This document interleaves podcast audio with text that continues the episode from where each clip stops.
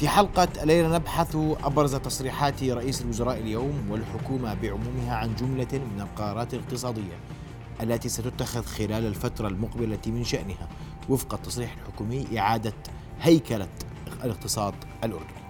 الحديث عن أبرز ما جاء اليوم في مؤتمر رئيس الوزراء الصحفي. أرحب بضيوفي الكرام دكتور جواد العناني نائب رئيس الوزراء الأسبق. مساء الخير دكتور جواد. مساء الفل. ارحب أيضا بالأستاذ خالد أبو حسان عضو مجلس النواب. مساء الخير أستاذ. مساء النور. رؤيا بودكاست. ودكتور جواد جواد أبدأ منك. جملة من القرارات اليوم التي ستتخذ خلال الفترة القادمة إعادة شكل الاقتصاد إعادة آه، ترتيب الاقتصاد. رأيك بما ورد اليوم بعمومه قبل ما أدخل في التفاصيل. أه تقديري أن الحكومة أخذت خطوات جريئة. كانت تتحدث عنها من فترة والآن أخذتها. الآن يعني سنرى أثرها وعلى آه، مجمل الاقتصاد وأعتقد أنها تصب في الاتجاه الصحيح وسنفصل ذلك لاحقا. أما هذا بشكل مختصر رأيي. بشكل مختصر القرارات اتخذت اليوم قرارات جريئة؟ جريئة وتصب في الاتجاه الصحيح نحو إعادة هيكلة الاقتصاد الأردني والاستفادة من ميزاته النسبية التي ما كنا نجرؤ بسبب حرصنا الشديد على أن تكون آه، إيرادات الخزينة ثابتة ومستقرة لكن كانت النظرة نظرة قصيرة الأجل الآن أصبحت نظرة فيها استراتيجية وفيها عمق أكثر. نعم. أستاذ خالد أسمع وجهة نظرك من ورد اليوم على لسان الحكومة. يعني اليوم أنا باعتقادي إنه آه، الحكومة آه، بدأت بأخذ قرارات حقيقية بالمس المواطن والمستثمر والاقتصاد بشكل مباشر لأنه اليوم إحنا بحاجة بالاقتصاد الأردني لإجراءات آه، قصيرة المدى وإجراءات طويلة المدى. أما وأنه بدات الحكومة اليوم بالإجراءات قصيرة المدى واللي سيلمسها المواطن قبل ما يلمسها آه، المستثمر لأنه اليوم هاي القرارات ستصب بمصلحة المواطن اولا ومعالجه آه، ضعف القوة الشرائية الموجودة عند المواطن. فلذلك اليوم أنا باعتقادي إنه آه، قرارات جريئة مثل ما تفضل معالي معاليه بشكل مباشر سيكون لها أثر على الاقتصاد سيكون لها أثر على تحريك عجلة الاقتصاد خلال الفترة القادمة وستعالج يعني معظم المشاكل الموجودة عندنا وخصوصا آه، بقطاع التجاري. لأول مرة اليوم القطاع التجاري سيلمس قرار آه، بشكل مباشر من الحكومة. القرار القطاع التجاري أكبر مشغل اليوم موجود آه، بالأردن. أكبر مورد لخزينة الدولة الأردنية. هذا القطاع منذ مدة لم يلمس أي قرار يصب في مصلحته. باعتقادنا اليوم الحكومة بدأت باتخاذ القرارات الجريئه التي من شأنها تحريك كويس. عجلة الاقتصاد. ما تتحدث عنه أستاذ خالد هي التعرفه الجمركية مش هيك؟ نعم. ابتداء. وأسمع رأيك في موضوع التعرفه الجمركية دكتور جواد. التعرفه الجمركية اولا لها تعقيداتها بسبب كثرة الفصول التي تطبق عليها واحيانا تؤدي كثرة التفاصيل إلى خلق فجوات ينفذ منها من يريد أن يخالف القانون. فتؤدي إلى التهرب الضريبي والتجنب الضريبي. فهذان أمران أنا بعتقد أنه تبسيط الإجراءات أولا هو عملية مهمة. الأمر الثاني الذي يجب أن ندركه بأن تخفيض الجمارك بالذات رغم أنه لم يعد يشكل مصدر الإيرادات الأساسي آه، للدولة الأردنية لخزينة الدولة الأردنية.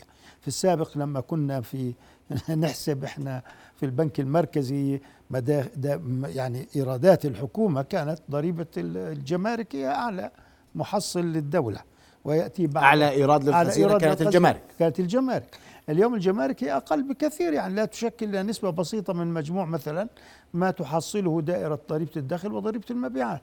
فهذا هناك هو التركيز الحقيقي آه، في في الدولة. لذلك أعتقد بانه تسهيل عملية الجمارك ستفتح افاقا جديدة أمام الاقتصاد الأردني.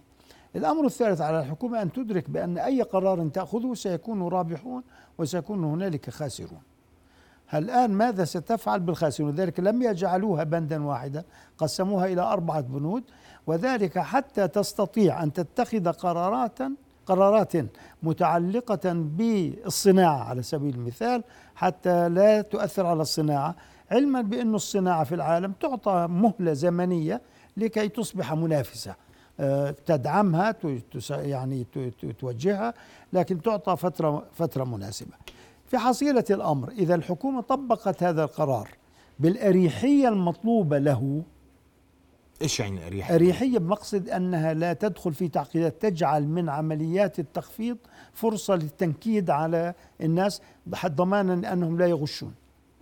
يعني كثير من الأحيان إحنا بنتبنى كثير بتبدأ الأمور سهلة بعد ذلك بنبدأ نضيف رسم هنا رسم هناك آه بعدين نخش في قاعدة أحسن طريقة بنبلش ننكد آه بنخش في قاعدة إيش؟ آه قاعدة آه إنه أحسن طريقة لعدم الطلاق وعدم الزواج. فبنلغي هالإعفاءات وبنمشي في بنمشي في هذا الأسلوب. فأنا في في رأيي إنه آه، بدنا ننتبه إنه آه، بدك توازن ما بين القرار هذا والقرار اللي بمس جهات لأن تخفيض الجمارك سيمس بعض الجهات المهمة في الاقتصاد الأردني كالصناعة على سبيل المثال. فإذا استطعنا أن نخلق هذه هذه التشكيلة من القرار بحيث يصدر قرارا يعرف الصناع فيه أنهم معطون هذه الفرصة لمدة من السنوات عليهم أن يبذلوا خلالها الجهد ليكونوا منافسين حتى نوحد في الأخير الجمارك كما تفعل كثير من دول العالم الآن في الوقت الحاضر. طيب والمهم إنه ما نكدش على الناس؟ آه نرسم من هنا؟ آه إنه نجعل التخفيض هذا مناسب طيب. ننكد عليهم يعني. قبل ما انتقل لك أستاذ خالد سأنتقل مباشرة لنقيب أصحاب الألبسة الأستاذ سلطان علان. أستاذ سلطان مساء الخير. خير أهلا وسهلا فيك. أستاذ سلطان مساء الخير. مساء الخير أهلا فيك. أستاذ سلطان موضوع الرسم الجمركي وقطاع الألبسة تحديدا من المستفيدين نعم. بشكل كبير من هذا القرار. إحنا نتوقع انه إحنا مستفيدين يعني ترشح بعض الأقوال إنه أو يعني معلومات إنه راح نكون 5% طبعا إحنا القطاع عم بيعاني فعليا من من معضلتين رئيسيات، المعضلة الأولى اللي هي الإعفاء الجمركي الممنوح لمنطقة العقبة الاقتصادية الخاصة. فإحنا بنحكي اليوم عن حوالي تقريبا آه، آه، معدل استهلاك الفرد في العقبة يساوي 22 ضعف استهلاكه للألبسة في آه، باقي المملكة. وأيضا في مجال الأحذية تقريبا حوالي 18 ضعف. هذا طبعا هذه المعدلات للأسف هي أستاذ سلطان اسمح لي أقاطعك. أنت تقصد هنا أن جل ما يتم استيراده من الألبسة والأحذية يبقى في العقبة. لا هو إحنا بنحكي عن نصيب الفرد من المستوردات التي تدخل على إلى العقبة إلى المنطقة الاقتصادية الخاصة. إذا ما وزعت وقسمت على عدد السكان فإحنا بنحكي اليوم عن حوالي تقريبا 22 ضعف ما ما يتم استهلاكه في المملكة آه، بتقسيمه يعني أيضا. العقبة معدل دخل نصيب الفرد من نعم المستوردات الأحذية والملابس في العقبة يساوي صحيح. 22 ضعف معدل نعم. باقي السكاني يعني كل بزر العقبه بيشتري العقبة. بالضبط. وهذا وهذا ممكن تقريبا له طيب أكثر ممكن بتهرب هلا برجع لك ولا جايك يا سيدي تفضل أستاذ سلطان اعذرني. نعم. فإحنا آه، آه، بنحكي اليوم عن عن هذا المعدل تقريبا ان بنراقبه بحوالي أكثر من عشر سنوات.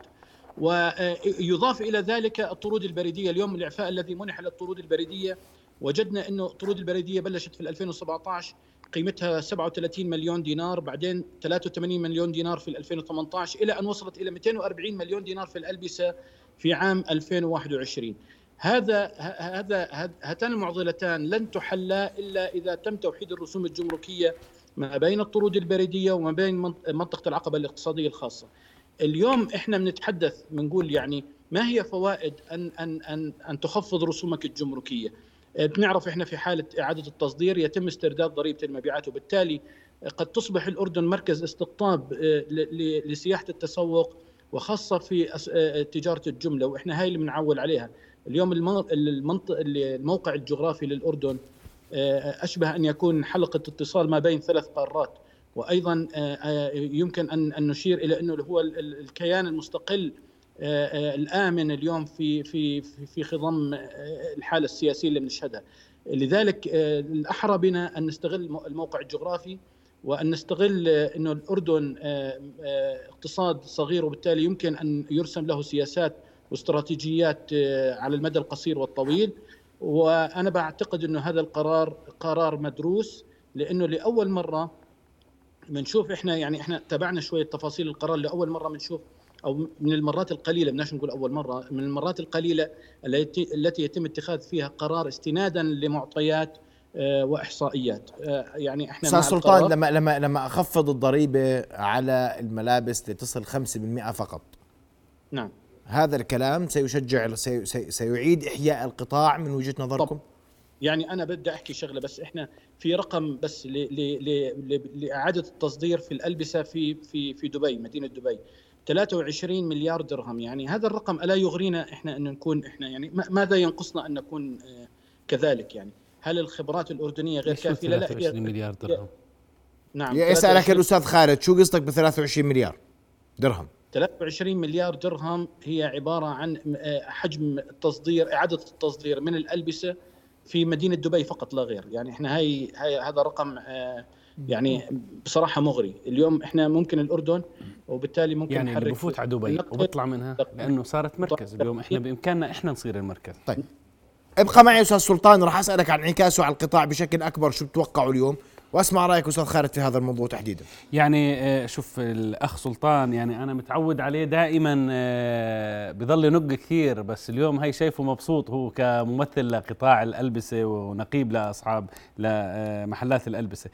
شوف اليوم الأردن بإمكاننا إنه إحنا نصير فعلا مركز للمنطقه مثل هذه القرارات. وأنا بقول لك إحنا أزمتنا بالأردن مش أزمة مال.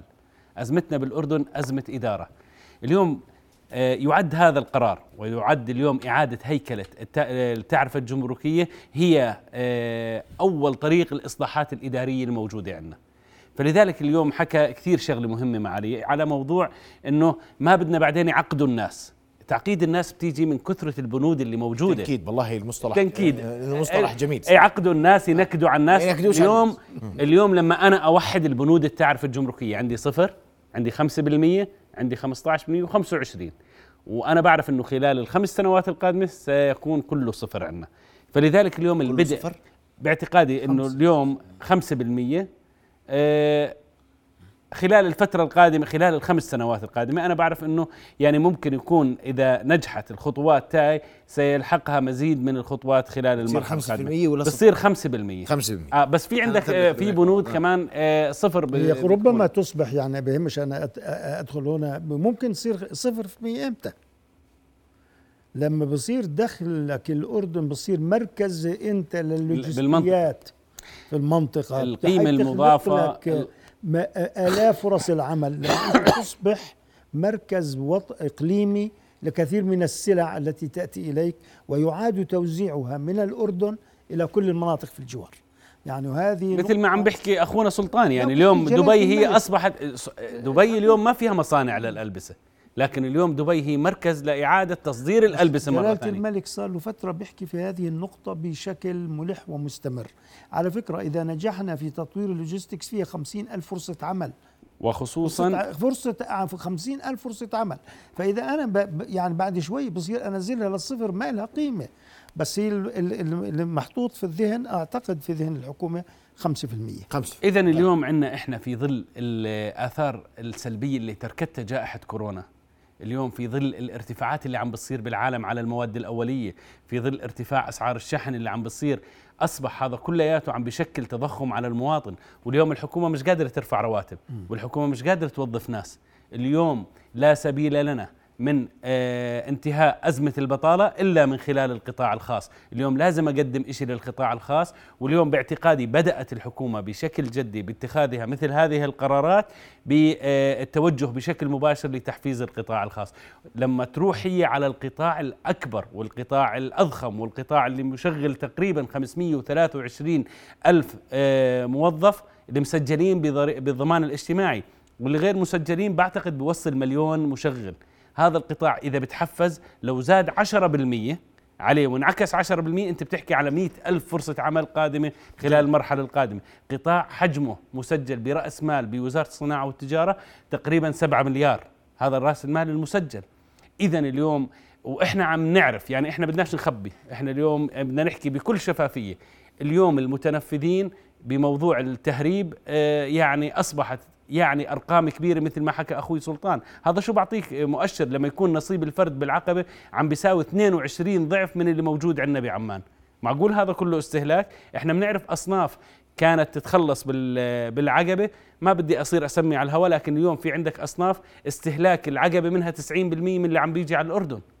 فلذلك اليوم لابد كان لابد من هذا اتخاذ عمليات بعض عشان القرار نتفق عمليات تهريب أو استهلاك مع محلي. لا هلا هي عمليات تهريب واليوم أصلا اليوم كان في قرار لمج... ل- كان في قانون بإعادة توحيد المرجعيه بالعقبة بالنسبة للجمارك وللضريبة وهذا آه، اتخذوا آه، تعدل القانون الأسبوع الماضي نعم. قبل آه، قبل قبل هذه أسبوعين. بمجلس النواب وراء اليوم آه، مرجعية الجمارك بالعقبة ومرجعيه ضريبة المبيعات أصبحت للدائره لدائرة الجمارك ولإدارة ضريبة الدخل والمبيعات بعمان هذا كله بوحد المرجعيات. بصيرش عندي أنا طبقات؟ ولا في فارق بين اللي آه، بعمان وبين اللي بالعقبة. اليوم أنت بالأردن كلها بالعقبة أو بعمان. بس اليوم بهمنا هاي القطاعات إنه فعلا يكون في منافسة شريفه اليوم إحنا بنعرف قديش في آه، كثير محلات سكرت. وكثير في خصوصا قطاع الألبسة إذا بدنا نيجي. ماركات كثير عالمية. في ماركات عالمية إجت ودخ وطلعت من البلد.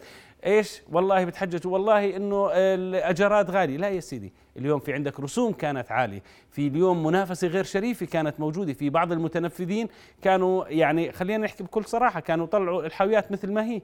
فلذلك اليوم آه، باتخاذ قرار مثل هذا بيعالج بيعالج موضوع التهرب الجمركي بخفض كلفة التهرب الجمركي. بيصير عندنا إحنا اليوم ال- الأسعار بمتناول الجميع بتحرك الاقتصاد. جميل. أستاذ سلطان ين- ينتعش قطاع الألبسة بهذا القرار؟ ومن نتوقع إنه ترجع الحياة لهذا القطاع صحيح غير صحيح؟ صحيح وقطاعنا للأمانة يعني إحنا عندنا من خلال هذه القرارات نستطيع أن نقول إنه قطاع الألبسة سيكون أحد القطاعات القائدة في موضوع آه، اللوجستيك وموضوع إعادة التصدير وموضوع استقطاب أيضا سياحة التسوق بكل أوجهها. يعني أنا اليوم آه، إحنا كنا مكبلين. اليوم عم بيطلق لنا العنان أن نكون آه، عنصر فاعل في في إن شاء الله في في المنظومة الإنتاجية للوطن إن شاء الله. نعم. بدي أشكرك كل الشكر الأستاذ سلطان علان نقيب أصحاب الألبسة. أكدت أن قرار الحكومة اليوم يصب في صالح القطاع وهو تخفيض الجمارك على الألبسة وفق ما يرد إلى آه، 5% فقط بدلا من يعني كانت كل مرة شكل وكل نوع شكل وكل حالة شكل هذا الموضوع سيساعد هذا هذا القطاع بشكل كبير جدا. قطاع الصناعي وأسمع وجهة نظرك فيما حدث مع القطاع الصناعي اليوم والقرارات وانعكاسها على هذا القطاع برأيك إيجابي أو سلبي؟ لا ما جرى مع القطاع الصناعي إذا الحكومة أخذت الإجراءات وحافظت على حجم الدعم المقدم بأنه المستهلك يتحمل رسوم عالية على بعض المستوردات وبعض الشغلات يستفيدوا منها. لكن على الصناعة أنت تتذكر أيضا أنه تخفيض تخفيض ما بدي أخذ النقطة اللي حكاها الأخ خالد خليها له الكهرباء لكن تخفيض موضوع الجمارك سيعني تخفيضه على المواد الأولية التي تدخل في الصناعة. فلذلك يا سيدي هذه نقطة ثانية. النقطة الثالثة تخفيض الجمارك على المستوردات يجب أن يج- يدفع غرفة الصناعة لإعادة النظر في استراتيجيتها لكي تصبح مركزة على الصناعات القابلة للتصدير أكثر من الصناعات الموجهة للسوق المحلية. لأن السوق المحلية يعني يبقى سوقا صغيرا. إذا بدنا نتحول إلى دولة إلها تنافسية بدنا نصير نركز على إنتاج السلع النوعية التي أنا أمامي فرص كبيرة فيها مضيعها منها على سبيل المثال فرصي في أوروبا. طب إحنا لما جلالة الملك مع رئيس الوزراء البريطاني مشان اللاجئين السوريين خفضوا عنا نزلوا شرط ال شرط اللي بيسموها ال- ال- المدخلات اللي هي نسبة المنشأ. ها؟ تبسيط قواعد المنشأ. التفص... آه اللي هو تبسيطها وصارت تقريبا 60% يعني انت بدل ما تكون 60% صارت 35% طب كم صناعة تهيأت لهذا الأمر حتى تدخل الأسواق الأوروبية؟ ما الأسواق الأوروبية واعدة جدا بالنسبة لنا. إحنا عندنا فوق حوالي 4 مليار 3.5 ل 4 مليار دينار آه، عاجز مع السوق الأوروبية. يعني أمامي فرصة كبيرة إني أنا أستطيع أزيد صادراتي إلى السوق الأوروبية. جميل. عندك في شرق أفريقيا عندك في دول عربية أخرى. اللي إحنا الآن كنا يعني مثلا نعطي مثال في دولة عربية شقيقة لنا جارة كنا كان سبب عجزنا التجاري أن كنا نستورد النفط منها. اليوم هي بتغلب علينا في النفط وغير النفط في السلع العادية الاستهلاكية. جميل. ف- أستاذ نائل الحسامي من غرفة صناعة عمان أسمع وجهة نظرك بالقرارات الحكومية واهلا بك في نبض البلد تفضل أستاذ نائل. آه، مساء الخير لك ولضيوفك الكرام ومشاهدينا مساء الكرام. النور يا سيدي. آه والله شوف أنا الحمد لله أني درست في الجامعة فترة طويلة من الزمن واشتغلت بالقطاع العملي في الصناعة وفي التجارة فأعتقد اللي بعيش الحياة ال- العملية حقيقة مية في المية راح تتغير كثير من الأمور عنده في النظرة. وأتمنى أنه كنا نتمنى إحنا على الحكومة والفريق الاقتصادي أنه ينزل معنا على الميدان بس لمدة أسبوع واحد ليشوف شو الإمكانيات على الأرض. أنا بدي أحكي بشوي بسيطة عن قطاع الألبسة لأنكم أفردتوا له شوي وبعدين راح أحكي عن قطاع الصناعة بشكل لا عام. في الصناعي لو سمحت لأنه سمع من الألبسة فبديش أرجع له مرة لا. أخرى. ما إحنا القطاع الصناعي يعني أنت بتعرف إنه كم من موظف إحنا بالقطاع الصناعي أنت وضيوفك الكرام. إحنا بنوظف الصناعة، 8000 الألبسة. أردني. هاي ما بنحكي عن المناطق التصديرية أو ال- أو كيو آي زد واللي مصمم التصدير. إحنا بنحكي ما بين مشاغل صناعات صغيرة ومتوسطة بالرقم الوطني في عندنا 8000 أردني.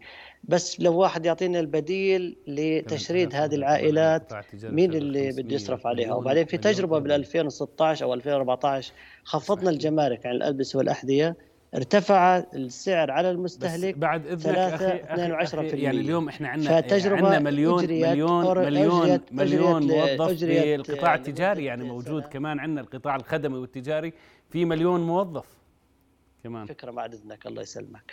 تفضل آه،. إحنا تجربة أجريت على على على الصناعة آه، أجريت في عام ضروري بالله تعطينا 2016 أو محمد. 2014 تم تخفيض الجمارك ل 5% المواطن لم يلمس بالعكس ارتفع الأسعار بمقدار 3.2% ليش ارتفعت الأسعار؟ خلينا نحكي بالواقع العملي.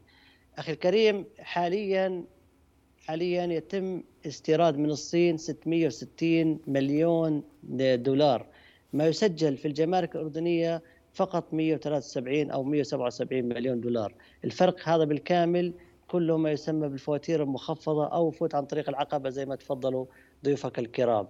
اللي يسجل رسميا ويجمرك رسميا عشان نعرف انعكاسه على المواطن البدلة النخب الأول الصوف بتدفع خ- 4 دنانير و97 قرش. البدلة النخب الثاني بتدفع دينارين و40 قرش جمارك. هذا بنحكي على على 20% في قائمة استرشادية. القميص الرجالي بدفع 32 قرش.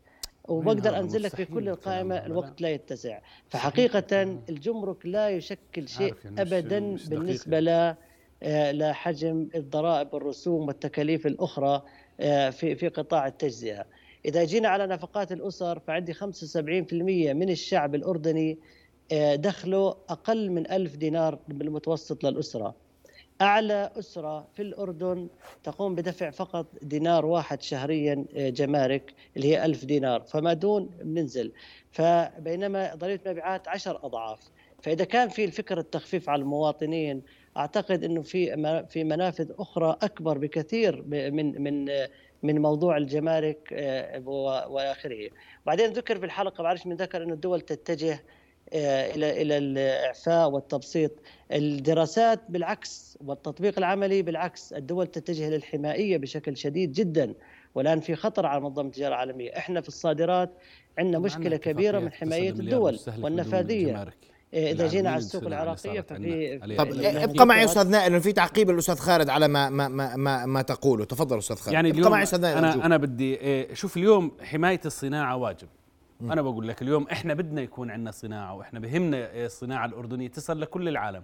ومن أجل ذلك كانت الأردن سباقة واليوم في عندنا اتفاقيات تصل لمليار مستهلك بالعالم. اليوم هاي الصناعة اللي إحنا لازم نفتخر فيها اليوم صناعتنا لازم نصدرها لبرا مشان نجيب عملة صعبة من برا كمان. اليوم آه بعتقد إنه الصناعة في عندها اليوم آه فرصة من خلال الاتفاقيات اللي موقعة مع آه بتصل لمليار مستهلك مثل ما تفضلت معاليك. في اليوم تبسيط قواعد المنشأ اليوم اللي لازم إحنا كمان نستفيد منها وننافس فيها. اليوم الصناعة بحاجة لدعم لكن اليوم أنا آه بدي الصناعة اللي فيها قيمة مضافة اللي بتخدم وطننا واللي بيصدر الأصل إنه الحكومة ترجع له مثل ما بصير عندنا بالدول الأخرى. بس ما أنا اليوم كممثل شعب اليوم كمواطن أنا بهمني حماية المواطن. أنا اليوم ما بدي أحمي آه، الصناعة على حساب جيبة المواطن. أنا اليوم بهمني جيبة المواطن بهمني الدخل القوة الشرائية عند المواطن. يا جماعة الخير المواطن تعب. المواطن هلك. أول مرة أنا باعتقادي إنه المواطن اليوم عم بلمس نتيجة تخفيض رسوم جمركية على على الألبسة على الأقمشة على المستهلكات على أكله على المواد الأدوات المنزلية. هاي كثير مهمة. بنفس الوقت اليوم بهمني الصناعة. اليوم الصناعة آه، حمايتها واجب على الحكومة مش على حساب جيبه المواطن أيضا. اليوم في عندنا آه، الطاقة. ممكن اليوم إنشال كمان اليوم أعلنت الحكومة عن إزالة ساعة الذروة وهي كانت تكلف كل كيلو وات دينارين ودينارين ونص للمصانع. هاي أزالوها اليوم. زائد خفضوا على القطاع الصناعي بتعرف الكهربائية.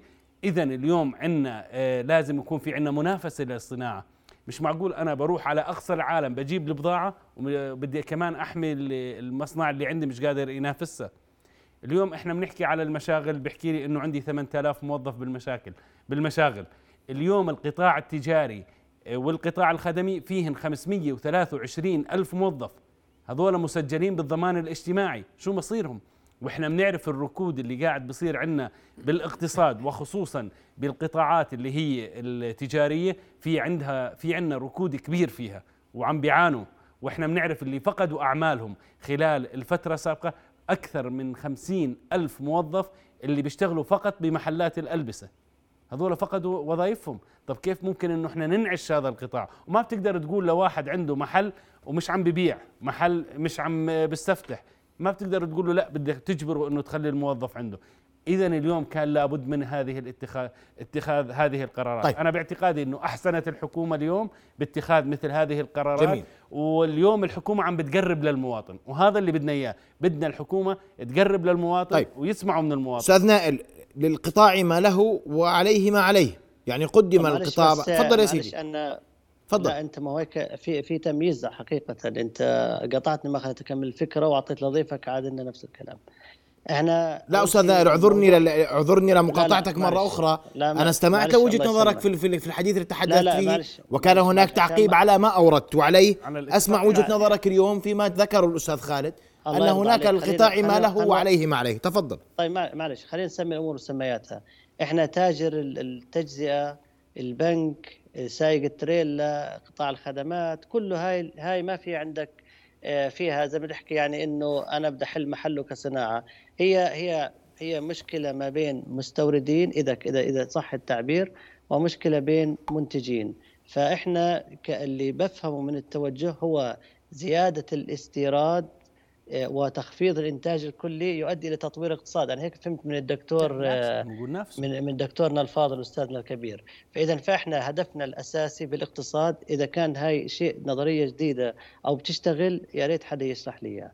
إحنا بكل بساطة بنحكي كالتالي. أنا في عندي إنتاج كلي في مقابل مستورد. فقط هاي الطبقة تقارن مع بعض. بينما تاجر التجزئة هو راح يبيع آه، سواء كان إنتاج محلي أو إنتاج مستورد. هاي هاي ما عندك مشاكل فيها.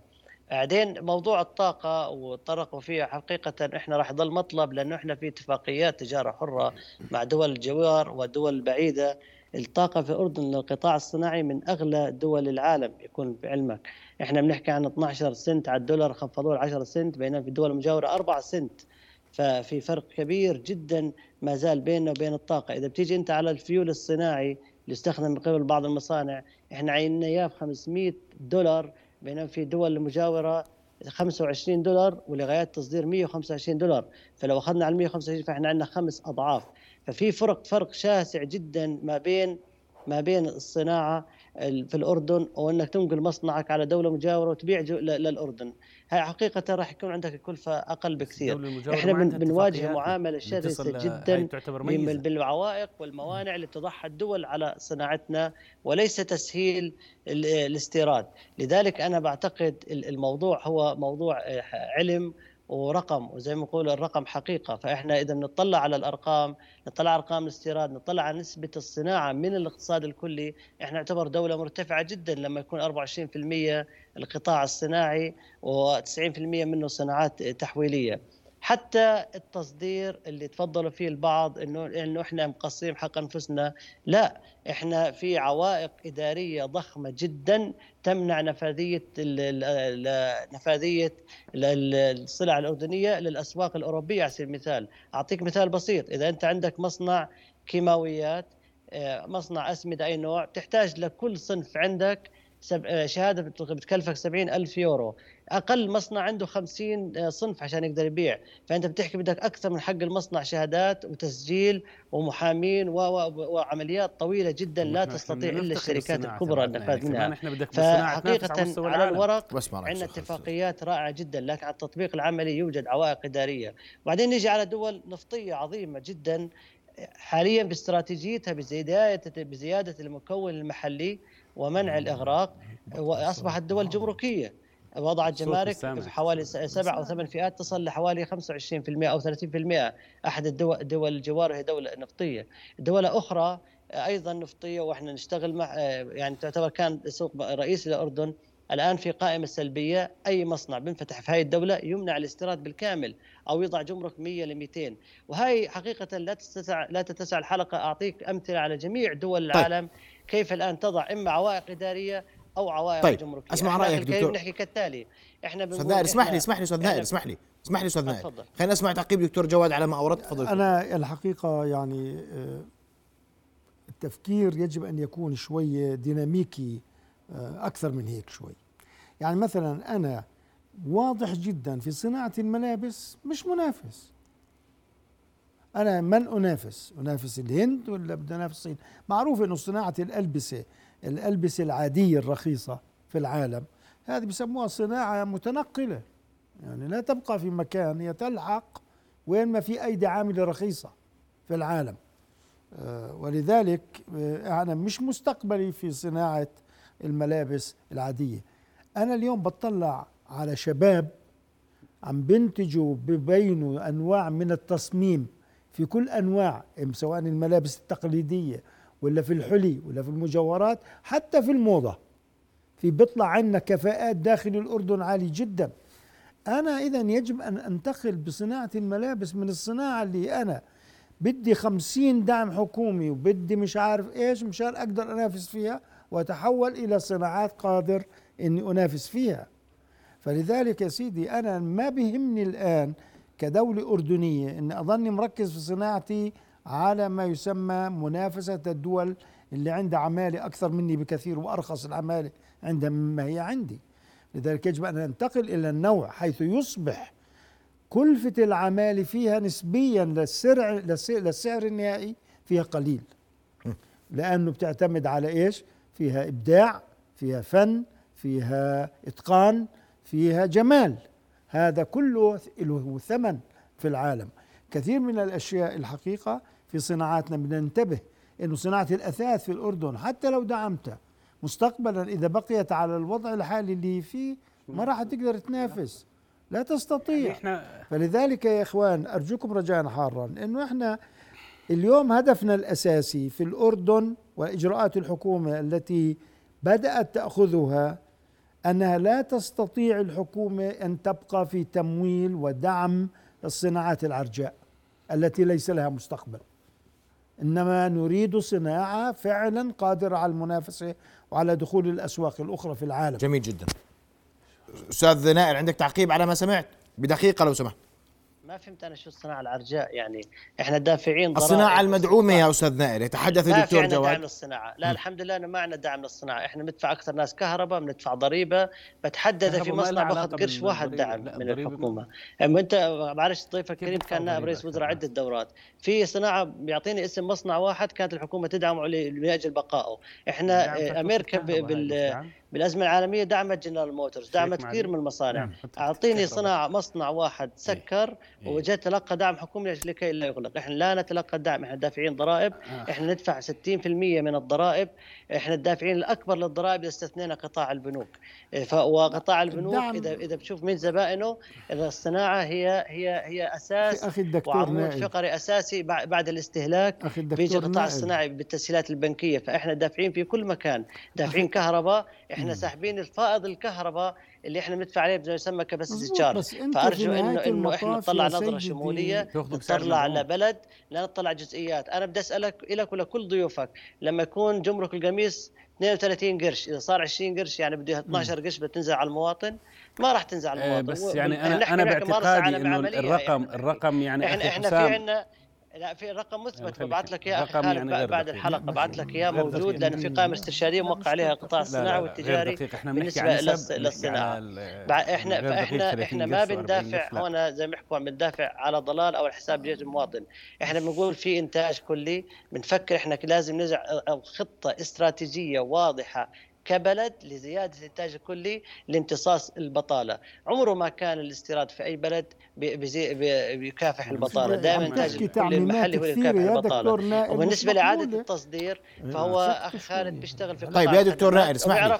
إنه دكتور نائل، إنه اعاده التصدير بس أرجوك لل- دكتور ضيوفي عم الجملة يتداخلوا الأخيرة. معك حتى يظل الحوار قائم أرجوك طيب بس خلينا آه، نحكي شغلة وخلينا نتفق يا آه، دكتور نائل أن القائمة الاسترشادية اللي تحدث عنها اليوم غير معمول بها على أرض الواقع. ترى طالما معمول تحدث فيها على أرض الواقع. إحنا خلينا نحكي معلش دكتور نائل تفضل. آه، مساء الخير كمان مرة. آه، إحنا حقيقة خلينا نجمل الوضع بشكل بشكل بسيط جدا. أرجوك. آه، عشان نحكي التالي.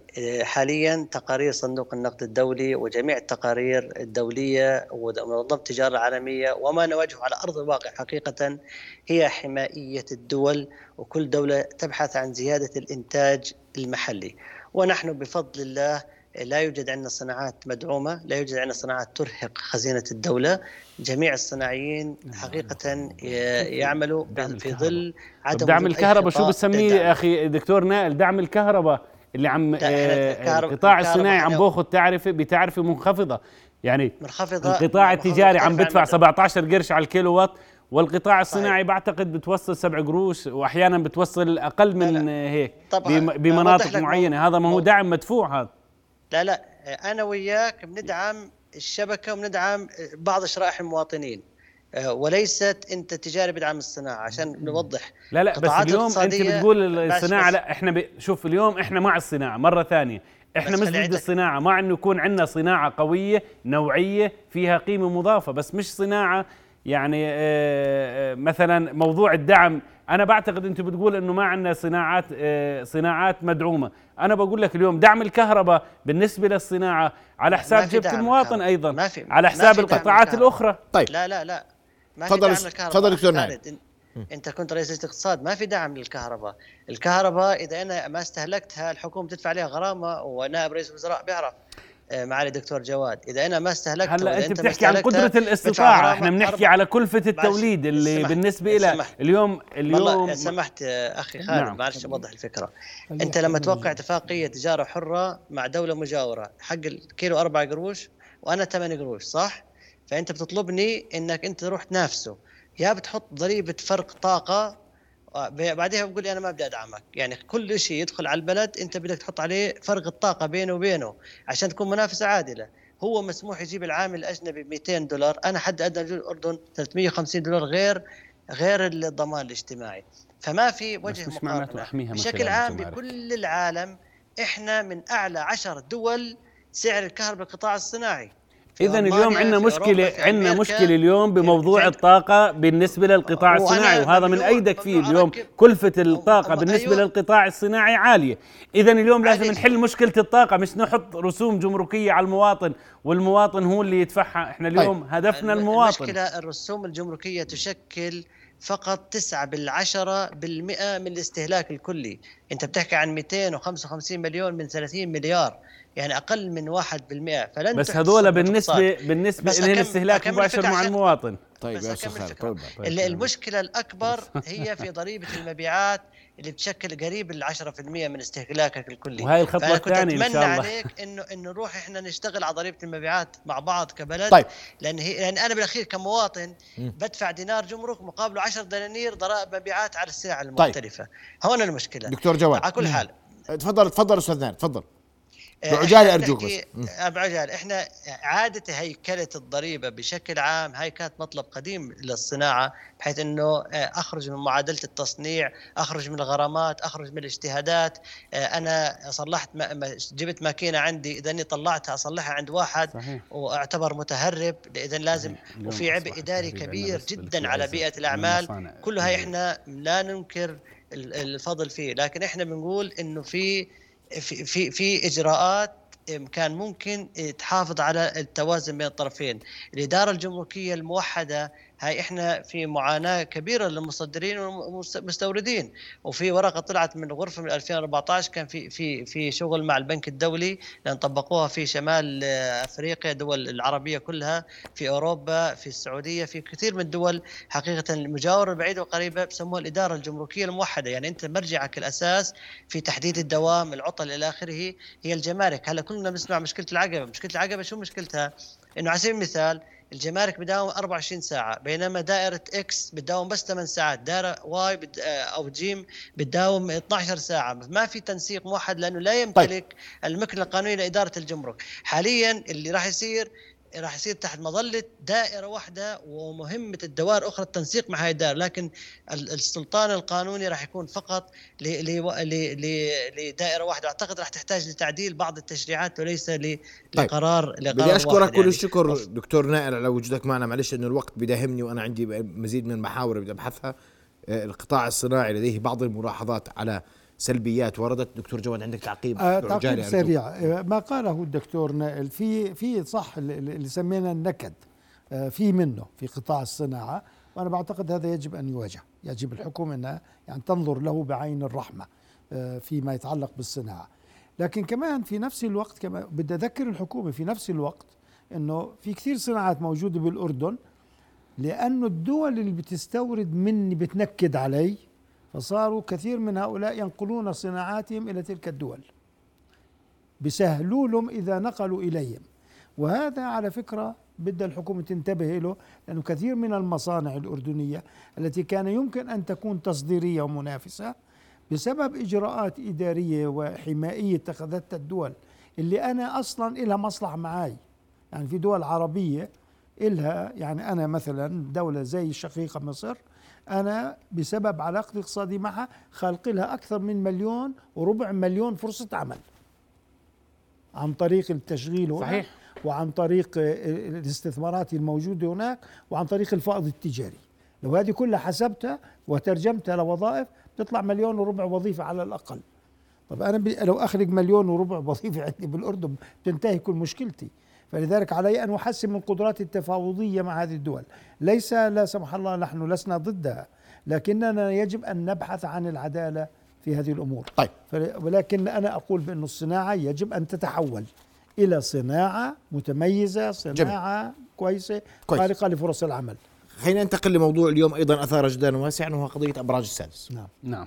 واسمع رأيك دكتور جواد في قضية أبراج السادس شوف يا سيدي أبراج السادس أبراج السادس أنا في سعيد جدا أن جلالة الملك أثارها مرة وبعدين أثارها اليوم رئيس الوزراء في مؤتمره الصحفي. وأقول كثر الله خيرك. لماذا؟